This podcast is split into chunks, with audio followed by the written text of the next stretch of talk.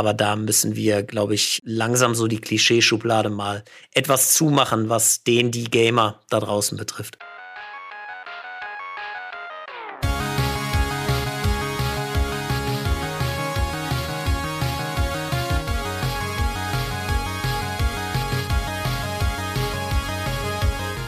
Willkommen zum Digital Pacemaker Podcast. Heute sprechen wir über die Themen Gaming und E-Sports. Ich freue mich, dass wir heute Marcel Sandrock, Managing Director von Stark E-Sports, zu Gast haben. Marcel, super, dass du heute dabei bist. Ja, vielen Dank, dass ich da sein darf. Du forderst Unternehmen und Arbeitgeber auf, die Rolle von Gaming und E-Sports bei ihren Zielgruppen genauer zu analysieren, um aktuelle Möglichkeiten, aber auch Potenziale nicht zu verschenken. Aber bevor wir ähm, ausführlicher darauf eingehen, auf unseren Gast auch vor allem, möchte ich natürlich auch dich begrüßen, Uli. Wir haben uns heute mit den Themen Gaming und E-Sports sehr besonderes Themenfeld vorgenommen und was natürlich da total spannend ist, ist die Frage, welche Erfahrungen hast du denn mit Gaming und E-Sports persönlich gemacht und ja, warum ist denn das Thema überhaupt für uns wichtig? Also Gaming, ich glaube, das fasziniert ja irgendwie alle, ja. Und also ich habe einen Neffen, ne, den lieben Jonas, und der hat nur einen Traum, er will E-Sports Profi werden. Das erlebe ich halt quasi jedes Wochenende, wenn wir darüber reden, ja. Und das ist ganz interessant, wie seine Augen da funkeln, ja. Also wie du merkst, boah, und der brennt richtig dafür, ja. Ich meine, wir alle lieben es natürlich so Gaming zu machen, sei es jetzt Brettspiele, aber jetzt gerade auch auf so elektronischer Weise so uns zu, ja, rauszufordern, aber auch gleichzeitig neue Wege zu schaffen. Und ich bin da sehr von überzeugt, dass das für uns als Techcoms Company ein ganz, ganz, ganz sehr wichtiges Element ist. Weil auf der einen Seite spielen da Plattformen eine Rolle, da spielen aber auch technologische Möglichkeiten eine Rolle. Ich will jetzt nicht zu viel rausplaudern, wenn wir jetzt irgendwann ins Metaverse abdriften, da entsteht eine ganz neue Welt, ja. Und das macht's halt genau für alle Beteiligten so spannend. Ich bin froh, Marcel, dass du heute hier bei uns bist, ja. Unser Gast ist Marcel Sandrock. Herzlich willkommen, lieber Marcel, Geschäftsführer seit 2019 von Stark Esports in Bochum, davor Manager Esports und Gaming bei Infront, einem internationalen Rechtevermarkter in Frankfurt am Main. Aber Marcel, super, dass du da bist. Ich will nicht zu sehr jetzt in Sport abdriften. Was verbindet dich denn mit Gaming und E-Sport? Oder besser, wenn du jetzt mal so ein bisschen mit deiner Brille und deiner Erfahrung drauf schaust, was sind deine Interessen von Unternehmen und Arbeitgeber in dieser Branche? Ja, danke euch nochmal für die Einladung. Uli, du hast jetzt schon ganz viele Elfmeter für mich hingelegt. Allein, dass ich äh, aus dem klassischen Sport komme, du hast den Bezug gerade gemacht. Das zeigt auch so ein bisschen, wie sich die Welten verändern und zusammenwachsen. Wir kommen aber später auch nochmal zu Sport und E-Sports und Gaming und äh, Abgrenzung und Begriffsdefinition sicher. Ich persönlich bin mit Gaming aufgewachsen und äh, sozialisiert worden. Ich würde sagen, so die erste Generation, der das vollumfänglich äh, zuteil wurde und tatsächlich mit dem Gameboy groß geworden und dann alles mitgenommen. Da sind wir sehr im Gaming ähm, und noch nicht im E-Sports, kommen wir gleich zu. Und bin immer dabei geblieben. Ich bin immer Spielkind geblieben, bin immer interessiert geblieben. Versuch's auch heute noch, wenn die Zeit es zulässt, manchmal als Freizeitausgleich, manchmal aber auch dann äh, mit ernsterem Hintergrund. Da gehen wir dann schon in diese kompetitive Gaming-Richtung, über die wir gleich ja auch sprechen, zu betreiben. Und äh, ja, ist immer ein wichtiger Teil meines Lebens gewesen und ich bin fest davon überzeugt, wird's auch immer sein. Ja, danke dir, Marcel. Wir haben uns natürlich ein bisschen mit dir vorher beschäftigt und haben mal versucht, so rauskristallisieren, in welche Richtung das so geht. Und ich möchte mal ähm, die Thesen, die du so vertrittst, versuchen zusammenzufassen. Siehst mir nach in meinen Worten. Du hast gleich auch die Möglichkeit, ich biete dir vielleicht noch mehr Elfmeter, das dann natürlich auch noch mal ein bisschen gerade zu rücken. Aber wenn ich mal zusammenfasse, was du so zum Thema Markt und Reichweite sagst, dann sagst du, Gaming ist ein globales Massenphänomen, was in Sachen Marktvolumina andere Entertainmentbranchen, also zum Beispiel Film oder Musik bei weitem übertrifft. Ähm, und klar, E-Sports ist immer weiter auf dem Vormarsch. Wir haben eben das Beispiel vom Uli auch gehört und da kommt was auf uns zu. Ne? Aber man muss sich die Spiele, äh, Communities oder Märkte genau ansehen. Pauschal kann man das natürlich immer schwer vergleichen, vor allem im Vergleich mit dem klassischen Sport ist eben schwierig. Zum Thema Zielgruppen sagst du, dass es sich dabei schon lange nicht mehr nur um den klischeehaften äh, Junkfood verzehrenden Jugendlichen am PC handelt. Äh, das erinnert mich jetzt ein bisschen auch an meine Jugend. Während des Höhepunkts der pandemiebedingten Lockdowns spielten laut Nielsen Marktforschung unglaubliche, und das ist echt ein krasser Wert, 82 von 100 Verbrauchern weltweit in irgendeiner Form Videospiele. Absoluter Wahnsinn. Und ja, dann das riesengroße Thema Technologietrends, äh, was wir ja hier auch natürlich gleich aufmachen werden. Da sagst du, ähm, dass die technische Vorreiterrolle der Branche echt besonders relevant ist. Ähm, ne? Extended Reality, also Augmented Reality, Virtual Reality oder sogenannte NFTs, ne? Non-Fungible Tokens und digitale Währungen sind in der Branche seit Jahren bereits schon ein Thema, ne? während das gerade erst ja dann in der Masse so diskutiert wird. Und ja, wer da nicht zurückfallen möchte, sollte heute bereits Erfahrungen mit diesen Technologien und Trends machen und eben nicht warten, bis es dann eben Mainstream ist. Und ähm, ja, das sind wirklich spannende Themen und Thesen, die wir hier gerne zusammen diskutieren wollen, Marcel. Und ich würde vorschlagen, wir lassen uns das mal so eins nach dem anderen durchgehen, damit wir mal wirklich verstehen, okay, was kommt denn da jetzt eigentlich auf uns zu? Ne? Wenn der Uli da gerade eben von jungen Leuten spricht, die ganz anders letztendlich sozialisiert werden. Und äh, wenn wir da mal zu dem Thema vielleicht Markt und Reichweite kommen, kannst du uns vielleicht erstmal so ein ja, so ein Einstieg, ein Bild äh, für diesen Markt und, und die Segmente machen, E-Sports und Gaming. Wie werden die verschiedenen Bereiche wie Gaming und E-Sports unterschieden? Äh, was ist das eigentlich? Ja, sehr gerne. Du hast gerade mit der ersten provokanten These aufgemacht. Ich laufe ja schon ein paar Jahre jetzt mit E-Sports und Gaming durch die Weltgeschichte und es ist natürlich immer so, je nachdem, wie der Anwendungsfall ist, ziehe ich mir dann die Statistik, die Metrik, die am besten passt. Ne? Also vielleicht das erstmal, um die, die provokante These einzusortieren. Die Gaming-Industrie, also Videospiele im Allgemeinen, die ist riesengroß. Und da äh, kann sie sicherlich auch den Vergleich zu anderen Entertainment-Bereichen, ihr habt äh, Film angesprochen, ihr habt Musik angesprochen, halten. Es ist eine globale Industrie und von starkem Wachstum geprägt. Gehen wir mal ein bisschen mit Zahlen rein. Ich finde, das ist wichtig, um die Dinge einzusortieren. Ähm, allein in Deutschland, im deutschen Gamesmarkt, wir sind immer noch im Videospiele allgemein, haben wir von 2019 auf 2020 dann auch noch mal wahrscheinlich Corona bedingt allein 32 Prozent Marktwachstum erlebt. 6,4 auf 8,5 Milliarden innerhalb von einem Jahr. Das ist schon ein beträchtlicher Sprung. Jetzt müssen wir etwas unterscheiden die Begriffe sind jetzt schon mehrfach gefallen. Wo sind wir eigentlich im Gaming? Wo sind wir eigentlich im E-Sports? Ihr müsst euch das vorstellen wie eine Art Pyramide. Und weil wir gerade in der Einleitung über den klassischen Sport gesprochen haben, in dieser klassischen Sportpyramide, da ist ganz unten sind die Breitensportler. Dann fächert sich das weiter auf in Vereine, organisierte Vereine, organisierter Sport.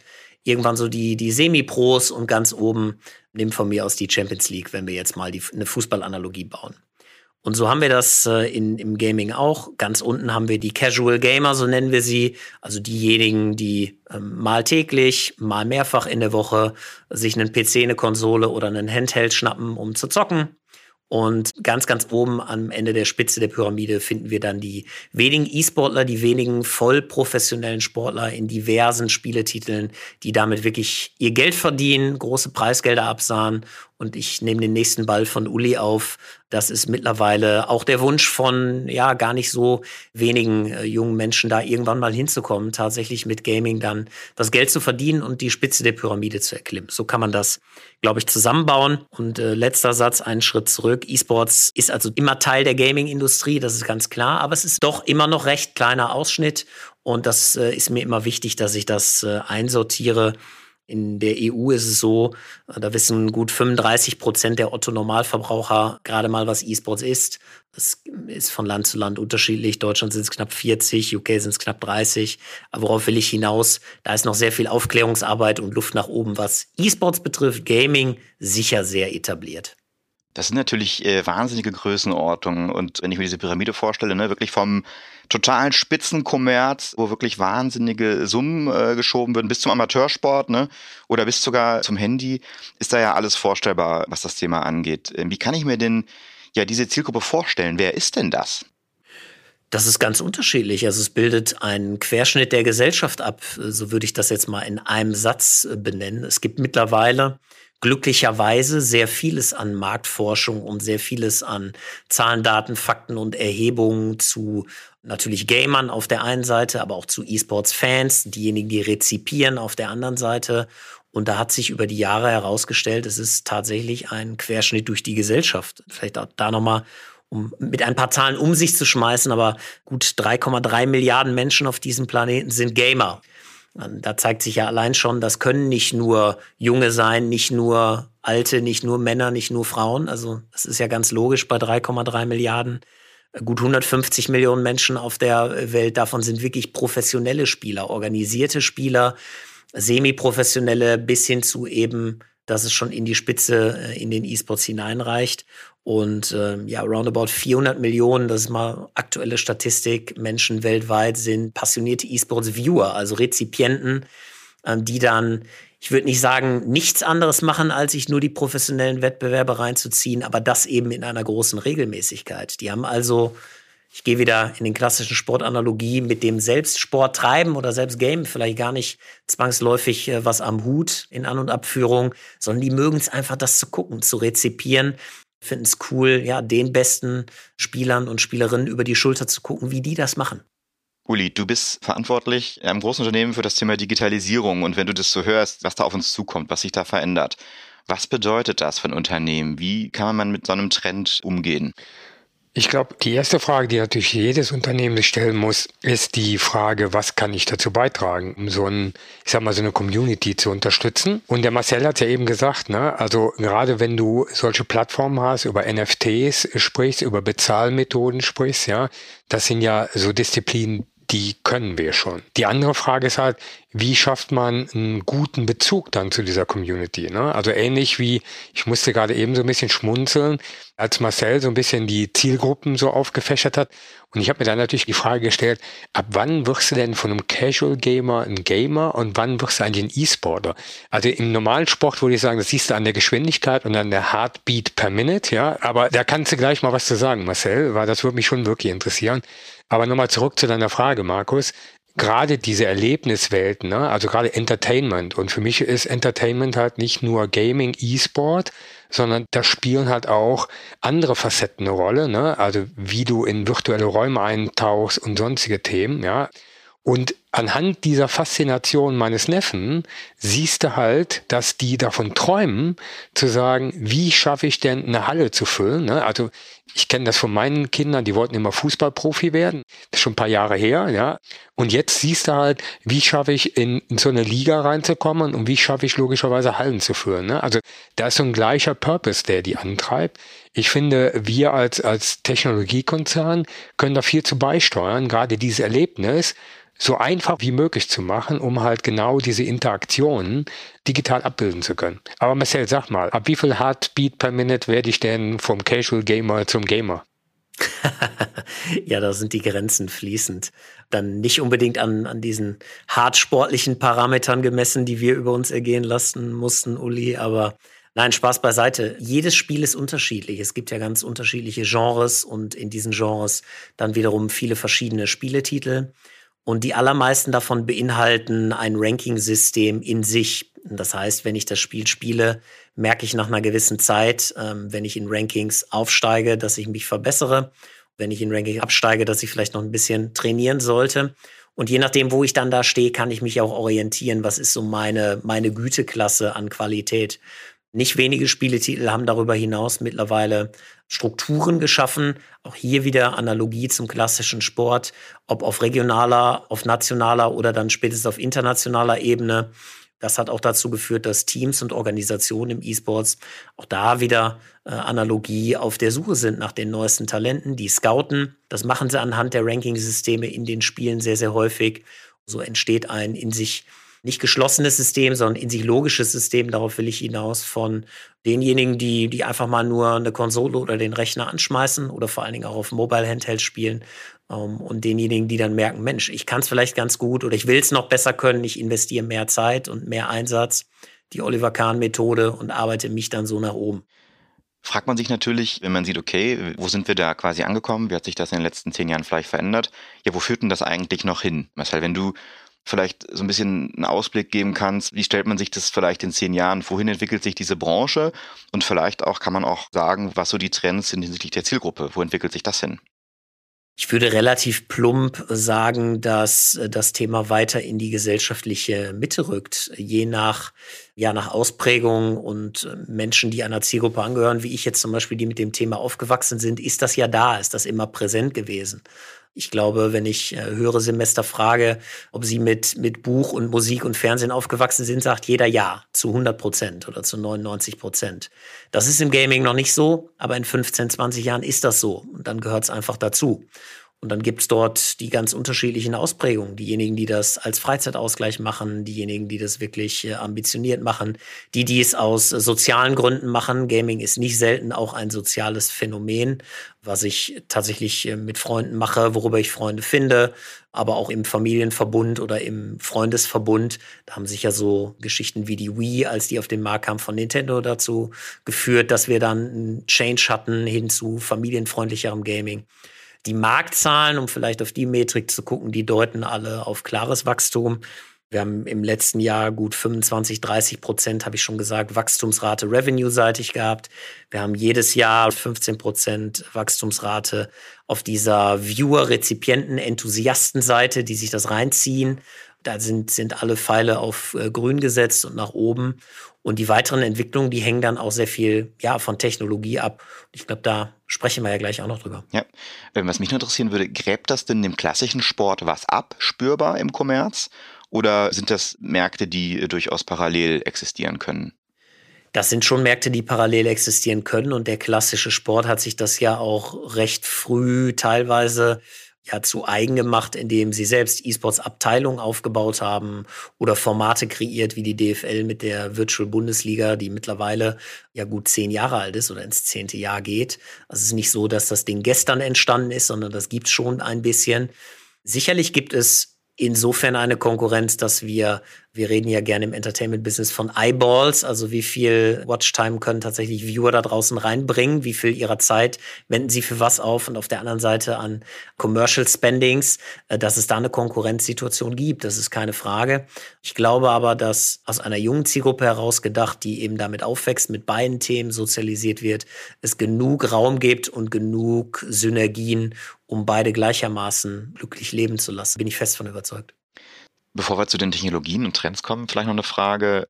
Uli, du hast eben äh, berichtet von deinen Erfahrungen als Onkel und so ein Thema, was man da natürlich nicht außer Acht lassen kann. Marcel, du hast gerade von der Watchtime gesprochen. Ist natürlich schon der Punkt, wenn man jetzt eben äh, sehr viel, sage ich mal, Spiel konsumiert oder auch dann vielleicht natürlich ähm, eben mal nicht nach draußen geht und klassisch Fußball spielt, sondern die gleiche Zeit dann auch noch selber an der Konsole verbringt, ja, vielleicht an dich erstmal äh, die Frage, Uli, als Onkel, wie begegnet man dem denn dann? Führt das dann nicht vielleicht so Jugendliche auch ein bisschen in die Isolation, wenn die da allein in ihrem Raum sitzen? Ähm, ja, welche Vor- und Nachteile hat das und wie geht man da am besten mit um? Das Gute äh, dabei ist, Markus, das erlebe ich ja nicht nur bei meinen Neffen, sondern habe ich auch bei meinen Söhnen erlebt, ja. Natürlich gehörte Zocken genauso dazu.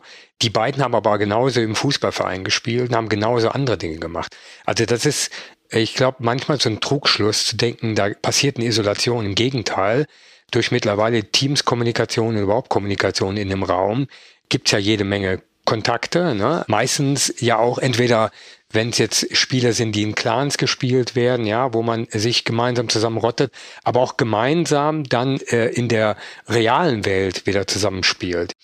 Also ich weiß, wir hatten kontroverse Diskussionen. Ist das irgendwie viel zu lange am PC? Was passiert mit dem? Ist der nachher nicht mehr sozial einsetzbar und all diese Dinge? Aber ganz offen, genau das Gegenteil ist passiert. Ne? Also es hat eine, eine soziale Bindung gegeben, ja, es gab keine Isolation, sondern genau das Gegenteil. Sicherlich muss man als Elternteil oder als, als Onkel schon ein bisschen darauf achten, dass das nicht irgendwie in so ein vollkommenes Extrem abdriftet. Aber ich glaube, gesunde Transparenz und halt auch der offene Dialog, das war für uns als Elternteil immer wichtig. Das ist schon hilfreich in der Phase, ja. Und ganz offen, ich bin eher für so eine Transparenzphase, ja, und dieses Vertrauen, als dann sind sie weg und dann machen sie es für sich und dann kriegst du es auch nicht mehr mit, ne? Marcel, wie geht ihr mit dem Thema um? Ja, ich mache mal eine kleine Marktforschung mit euch beiden jetzt hier äh, live was denkt ihr denn, der Durchschnittsdeutsche, wie lang guckt der Fernsehen in der Woche? Wie viele Stunden? Lineares TV oder Video? Ja, lineares TV. Der Durchschnittsdeutsche, ich würde sagen, pro Tag vier Stunden. Bist du ziemlich gut dran. Also der Durchschnittsdeutsche guckt 20,7 Stunden Fernsehen in der Woche linear. Bei der Gen Z, also bei den, bei den Jüngeren, sind es noch 8,9 Stunden. Ich habe jetzt hier natürlich eine Statistik wieder aus der Schublade gekramt, die mir, die mir gerade passt. Nein, Spaß beiseite. Ich, ich möchte eine Lanze brechen für diejenigen, die so ein bisschen immer noch unter diesem Isolation sitzen, die alleine im Keller und haben keine Freunde leiden müssen.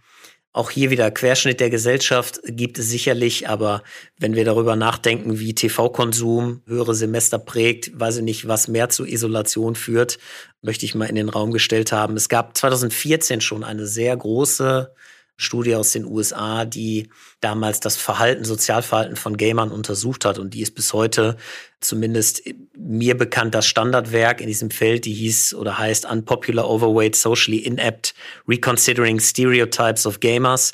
Und was sagt die aus? Ich will euch nicht mit der Studie langweilen, kann man selbst nachschlagen, wenn man möchte.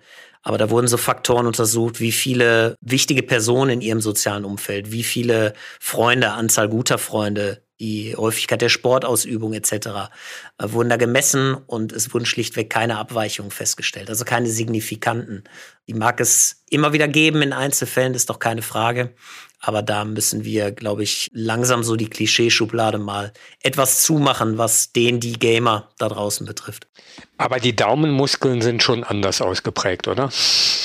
Das will ich hoffen. Also meine sollten bis heute gut geölt sein, ja doch ja, also das Thema Bildschirmzeit ist natürlich eins, äh, was, was, was allgemein, denke ich mal, schon seit Jahren besteht und auch natürlich der Digitalisierung gehört. Ich glaube, es ist aber eins, was ganz gut unseren nächsten Blog einläutet, auf den wir uns alle ganz besonders freuen, nämlich äh, das Thema Technologien und Trends. Und wir hatten das Thema eben schon mal, dass die Branche ja eine technische Vorreiterrolle ähm, hat und, und viele Technologien, die wir heute im Mainstream erleben, im Gaming und im E-Sports bereits vor zehn Jahren genutzt worden sind. Also da schon relativ äh, lang Standard sind. Und was würdest du denn sagen, Marcel, welche technischen Entwicklungen äh, sind denn aus deiner Sicht aktuell besonders vielversprechend, ähm, so aus dem Bereich Gaming, E-Sports, die da schon länger, länger genutzt sind?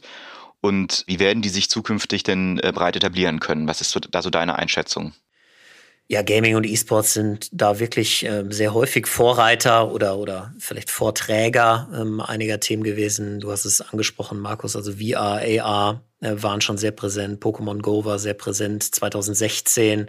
Hat dann, glaube ich, einen Push insgesamt für AR gegeben. Hat selbst äh, Lieschen Müller ähm, auf gut Deutsch gesagt verstanden, ey, das ist ja Wahnsinn, was da passiert. Im Prinzip die, die echte Welt, also Geodaten verknüpft mit einer virtuellen Wahnsinn. Und äh, solcherlei Geschichten wie, wie Metaverse auch schon in Ansätzen gegeben durch Second Life und Co. Also das kennen wir im Gaming. Ich sehe zwei größere Bereiche, die, die ich aktuell ja besonders betrachte. Nummer eins ist diese Entwicklung hin zu, ich nenne es nicht Metaverse, ich nenne es lieber Web 3.0, wenn ich ehrlich bin. Und Web 3.0 umfasst für mich eigentlich Ökosysteme, die geprägt sind dadurch, dass sie ja eine eigene Präsenz bieten. Also du hast irgendeinen Ort, einen virtuellen Ort, an dem du zusammenkommst. Das bieten viele Spiele. Du hast B, eigene Güter, die dort vertrieben werden und die dort, wenn ich sage vertreiben, dann auch zu Geld gemacht werden. Auch das ist so ein Thema. Wir sind hier an der Schnittstelle zu NFTs, Ingame Purchases, die wir im Gaming schon lange haben und die sehr präsent sind.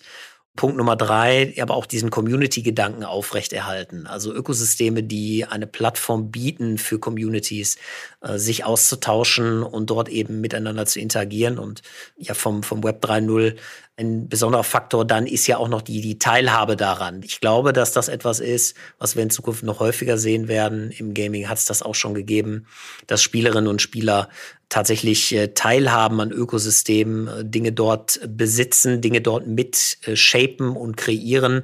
Einige der bekanntesten Spiele heute im E-Sport sind auf Basis von Mods, also von Modifikationen, die Spieler machten, zu bestehenden Spielen entstanden. Die haben schlichtweg gesagt, yo, ich mache das Spiel besser, als es vorher war und programmiere mal selbst ein bisschen rum. Ohne hier den Faden zu verlieren, ich glaube, das ist ein großer Bereich. Und der zweite, halte ich mich kurz, ist das Thema Gamification. Da sind wir wenig im Gaming und im E-Sports direkt, aber es hat einen direkten Bezug dazu.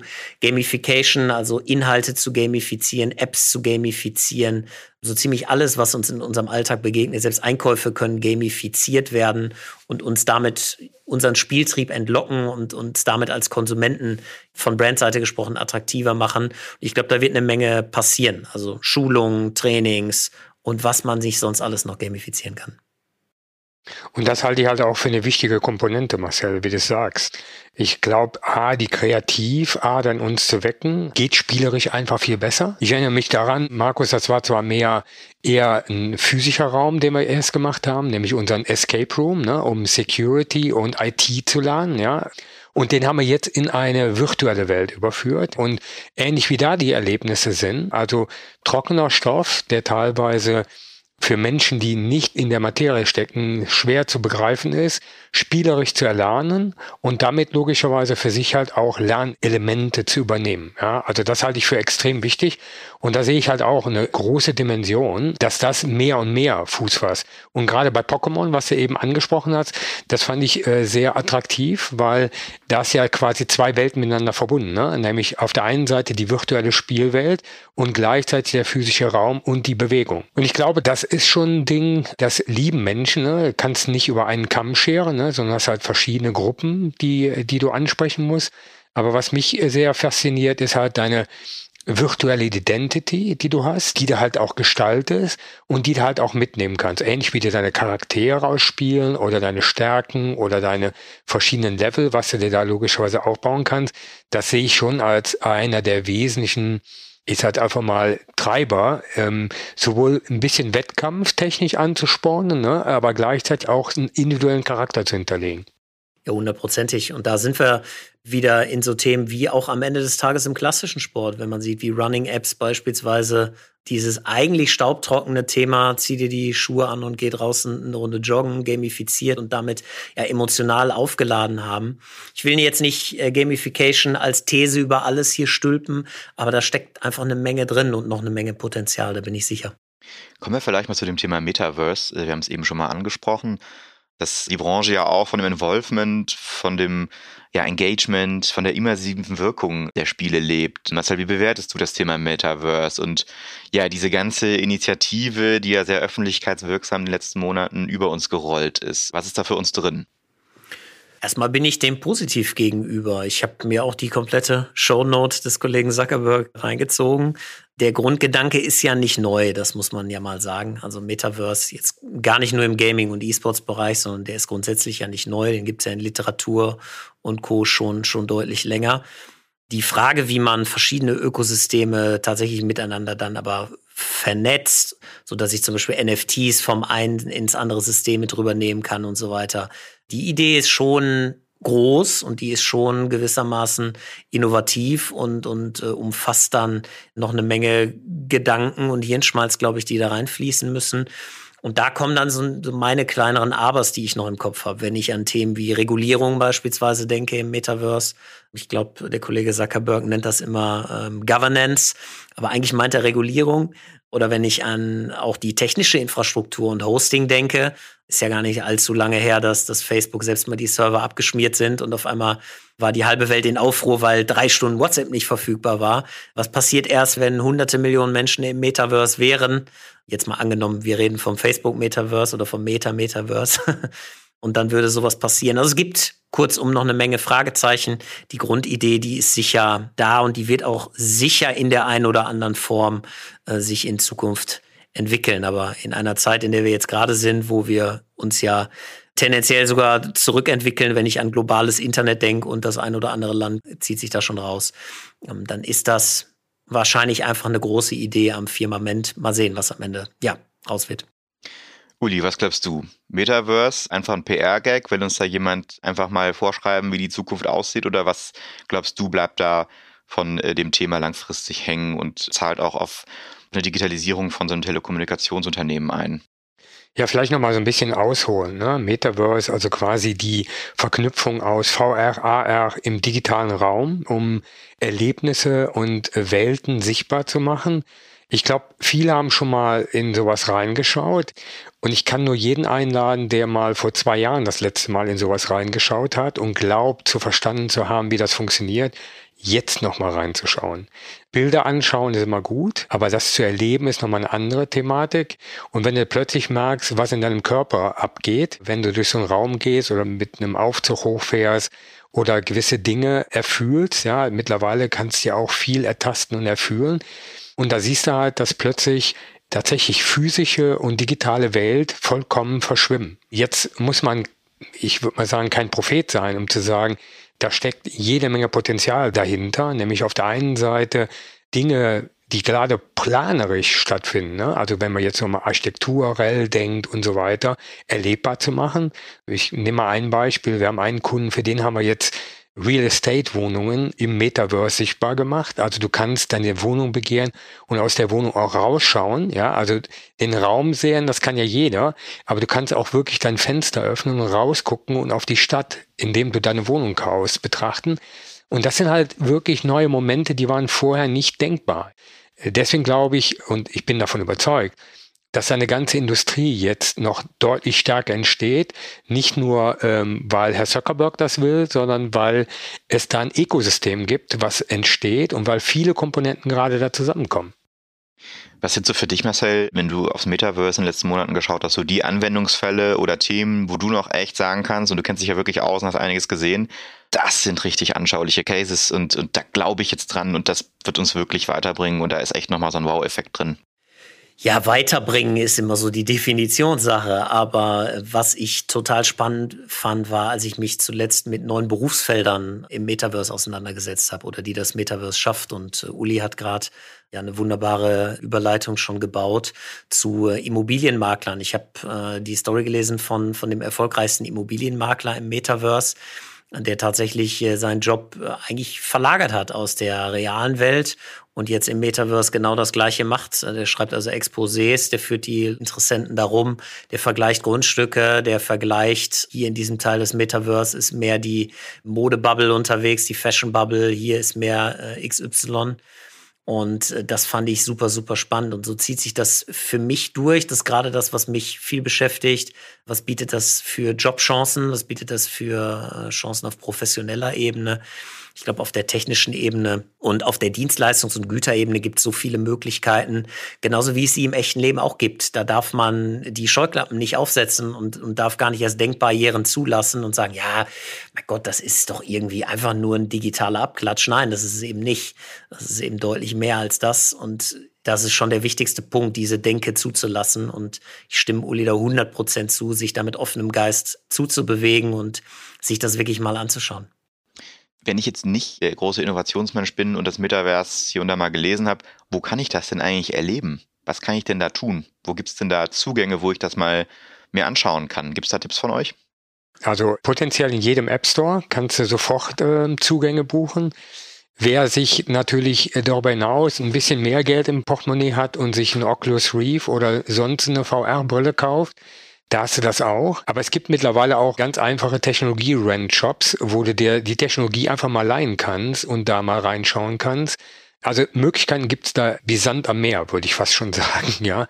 Oder halt die Community gerade der derjenigen, die schon solche Brillen und sowas haben, ja, wächst ja weiter, ja. Also da mal vielleicht bei einem Bekannten oder bei einem Freund oder bei einer Freundin vorbeigehen und einfach mal so ein, so ein Teil ausprobieren, das hilft ungemein. Ich würde mal bei Sandbox vorbeischauen, für jeden, den es interessiert. Einfach mal Sandbox Metaverse googeln und dann sich ein bisschen drauf einlassen und schauen, was einem da so begegnet. Ich glaube, das ist ein extrem guter Einsteiger, um das ein oder andere zu verstehen, das ein oder andere auch nicht. Und dann kann man aber von da aus äh, weitergehen. Und da gibt es schon eine Menge cooler Dinge wenn wir mal den Bogen schließen, wir haben ja am Anfang gesagt, dass das Thema Gaming und E-Sports unglaubliche Potenziale bietet, aber nicht nur in der Zukunft, sondern die liegen quasi jetzt schon auf der Straße. Und vielleicht nochmal reflektieren über die äh, bunte Reise, die wir jetzt in der letzten halben Stunde hier hinter uns haben. Es ist äh, ja ganz schwierig, das, das in so eine kurze Zeit zu fassen. Aber Marcel, was würdest du sagen? Was müssen Unternehmen und Arbeitgeber ähm, aus deiner Sicht tun, um nicht von diesem ja, breiten, vielfältigen Trend doch noch abgehängt zu werden? Ach, das ist gar nicht so kompliziert. Man muss die Dinge ja auch nicht immer verkomplizieren im Leben. Ich äh, würde sagen, wie bei allem, wenn man sich etwas auf die Platte schaffen möchte, zuhören, lesen, offener Geist, mit Menschen, mit Beteiligten aus dem System sprechen. Viele E-Sports-Berater in An- und Abführung neigen auch dazu, dass das äh, zu kompliziert zu erklären und herzuleiten, das muss manchmal gar nicht sein. Es gibt genug Marktforschung, die man auch frei verfügbar sich mittlerweile ziehen kann dann hilft es auch hier wieder, mal ein Event besuchen, mal äh, wirklich sich beim Neffen oder beim Sohn oder bei der Tochter über die Schulter zu schauen und bei Twitch reinzuschauen auf der größten Streaming-Plattform. Das hilft schon. Und ansonsten sich einfach darauf einlassen, verstehen, dass es ein Shift ist, dass viele Dinge, die wir aus der klassischen Sportentwicklung, aus der klassischen Entertainment-Welt kennen, jetzt eben ja in einem neuen Gewand daherkommen, dann ist man schon ganz gut unterwegs. Uli, wie springt man aus deiner Sicht auf den fahrenden Zug auf? Ausprobieren. Das ist immer die beste Medizin, ja. Also nicht drüber denken, sondern ausprobieren. Und da wird jeder für sich selber feststellen, wo er seine Neigungen und seine Fähigkeiten hat. Aber diese Erfahrung zu machen, die kannst du nicht nachlesen und die kannst du halt auch nicht in einem Video dir anschauen, sondern du musst es einfach mal erleben. Dann erlebst du halt auch, äh, wie sich das anfühlt für dich, ja. Und darüber hinaus wächst dann Neugierde oder halt die Erkenntnis, ist nichts für mich, was auch eine Erkenntnis ist, ja. Aber ohne es ausprobiert zu haben, kommst du zu diesem Punkt nicht. Ich danke euch beiden. Äh, das war bis hier ein spannender Austausch. Was ist für euch aus dem Thema Gaming jeweils der spannendste Case oder der wichtigste Anknüpfungspunkt jeweils? Was habt ihr so aus dem Gespräch hier heute mitgenommen? Und Marcel, vielleicht fängst du einfach kurz an. Dass ich euch beiden beneide, weil ihr mit eurer Technologie und eurem direkten Draht zu einem sehr, sehr großen Teil der Community sehr viel dazu beitragen könnt, wie Gaming und E-Sports in Zukunft aussehen. Ich finde cool, was ihr macht. Ich finde cool, wie ihr Innovation denkt. Und das ist jetzt hier kein Werbesatz, den ich eingebaut habe, sondern ich meine das so. Ihr habt da allein durch Infrastruktur und durch Internet und Co. sehr, sehr viele Möglichkeiten. Ich bin gespannt, wie, wie eure Reise da weitergeht. Und das ähm, werde ich sehr genau beobachten. Vielen Dank, lieber Marcel, auch für deine Einblicke in dein astronomisches Wissen. Und ich bin immer noch dabei, für mich so ein bisschen rauszukriegen, bin ich jetzt ein Casual Gamer oder ein Gamer. Äh, aber ich fand diese Einteilung ziemlich gut, ja. Und vor allen Dingen, da entsteht, wie du schon sagst, so ein Ökosystem. Ne? Das ist nicht nur ein Spiel oder ein Game, sondern dazu gehört halt eine ganze Plattform, die auch über später meinen 3D-Avatar bestimmt. Wie viel, ich sag mal, darum noch entstehen kann, das ist das Faszinierende. Ne? Das Ding hat keine Grenzen, ja. Und äh, ich glaube, das ist halt auch das Spannende am E-Sport und am Metaverse, ja. Das Ding hat keine Grenzen. Marcel, zum Abschluss haben wir hier so eine kleine Tradition in unserem Digital Pacemaker Podcast. Und zwar stellen wir unserem Gast immer eine, ja, ganz besondere Frage. Und zwar, stell dir vor, wir würden dir eine Plakatwand direkt vor deiner alten Uni schenken und du darfst dann frei wählen. Also die Studenten kommen da täglich rein und raus. Du darfst frei wählen, was du den Studentinnen und Studenten ähm, ja, mitgeben möchtest für ihr Leben und ihre Laufbahn. Was würde denn da von dir für ein Tipp auf dem Plakat stehen? Boah, jetzt habt ihr mich erwischt. Ich glaube, ich würde mit so etwas reingehen wie mehr Trial and Error, drei Ausrufezeichen oder sowas. Also wichtigste Erkenntnislektion für mich war immer, Scheitern gibt's eigentlich nicht, sondern entweder gelingt was oder du lernst eine Menge. Klingt jetzt total nach Kalenderspruch an der Wand, aber finde ich wichtig und wir sind, kann man nicht pauschalisieren, ist mir klar, aber in Deutschland immer noch so ein bisschen äh, ach, weiß ich nicht, ob ich das ausprobieren muss. Was ist, wenn es nicht klappt? Ja, mein Gott, dann klappt's halt nicht. Ähm, dann versuchst halt was anderes und äh, hast da halt Erkenntnisse daraus gezogen. Es war immer Leitfaden meines Handelns. Ich würde mich freuen, wenn, wenn ähm, mehr junge Menschen direkt auf den Zug aufspringen würden. Uli, da bin ich mir jetzt aber wirklich diesmal hundertprozentig sicher, dass das was ist, was dich anspricht. Total. Also es resoniert in allen Belangen mit mir. Ja, viele sagen ja Neudeutsch Failure fast, ne, oder Experiment and Learn fast, äh, so Neudeutsch. Aber am Ende ist genau was Marcel sagt: Diesen Mut auszuprobieren, den Mut auch zu scheitern. Weil am Ende bleiben ja Win-Win-Situationen. Auch wenn du gescheitert bist, nimmst du was Lernhaftes mit, kannst dann sagen, okay, das akzeptiere ich oder ich weiß, das ist nichts für mich. Oder du sagst, und jetzt ist recht, ja. Also daher finde ich, das ist immer ein toller Moment für mich. Also daher, das spricht mich auf jeden Fall an. Ja, vielen Dank. Äh, und Marcel, was uns jetzt noch interessiert, ich habe noch so zwei Sachen, die mir in den Sinn kommen. Das eine ist natürlich, wenn man jetzt zum Thema E-Sport, ich stelle jetzt mal unseren Hörerinnen und Hörern, dass die Gaming natürlich schon irgendwo kennen, aber wenn man jetzt zum Thema E-Sports vielleicht noch nicht so den Einstieg gefunden hat, würde mich auf der einen Seite interessieren, was würdest du den Leuten für einen Tipp geben, wo man da den ersten Kontakt vielleicht äh, mitmacht? Und das andere wäre natürlich die Frage, wenn ähm, die gerne mit dir in Kontakt treten möchten, über welchen Weg das denn am besten funktionieren könnte. Dann nennt der Esel sich mal zuerst. Äh, gerne einfach über LinkedIn. Marcel Sandrock äh, haut mich an jederzeit. Da äh, lebe ich fast, hätte ich gesagt. Zu E-Sport sich zu informieren ist auch gar nicht so kompliziert. Äh, wenn man aus dem klassischen Sport kommt, kann man anfangen über Plattformen wie kicker.de, Sport 1, äh, die ja etabliert sind Da findet man eigene E-Sport-Sektionen, die man mittlerweile ansteuern kann. Wenn man sich mehr für den Business-Teil von E-Sports interessiert, dann kann man auf die E-Sports Observer oder Sports Business Journal gehört es mittlerweile dazu gehen und äh, da mal sich aktuelle News reinziehen. Also es gibt einige Anlaufstellen. Sicher hilft es auch immer, wenn man einfach mal E-Sports-Teams, Organisationen, Wettbewerbe googelt und die großen findet man dann recht schnell, ob in League of Legends, in Valorant, in Counter-Strike. Und dann wird man ähm, flott zu den Publishern kommen, zu den Seiten, wo die, die Strukturen, die jeweiligen Ligen ersichtlich sind oder auch zu den großen Teams. Die findet man heute genauso schnell wie die Real Madrids und Bayern Münchens im, im Fußball findet man die Fanatics und Vitalities und SKs im Internet. Ich danke euch beiden recht herzlich. Äh, das war wirklich ein sehr kurzweiliges Gespräch. Am liebsten hätte ich jetzt hier diesen Zeit-Podcast alles gesagt, Fragezeichen. Den kennt ihr sicherlich auch, wo man dann einfach so lange spricht über so ein Thema, bis man dann irgendwann nach sechs, sieben Stunden irgendwie nicht mehr sprechen kann. Das äh, wäre hier bei dem Thema sicherlich auch angemessen. So viel Zeit haben wir hier leider nicht. Ähm, das war der Digital Pacemaker Podcast zu den Themen Gaming und E-Sports. Zu Gast war heute Marcel Sandrock von Stark E-Sports. Und wenn ihr weitere Informationen zur Folge haben möchtet, dann schaut doch bitte auch bei uns in die Show Notes. Da werden wir nochmal die Informationen, die heute hier so äh, vorgetragen wurden, auch für euch verlinken und auflisten. Der Digital Pacemaker Podcast erscheint alle 14 Tage am Dienstag bei Spotify, Apple und überall dort, wo du deine Podcasts bekommst. Äh, wenn du keine Folge verpassen möchtest, klicke jetzt doch mal auf den Follow-Button, abonniere uns doch bitte. Wir wünschen euch eine gute Zeit und auf Wiederhören. Bis dann. Rock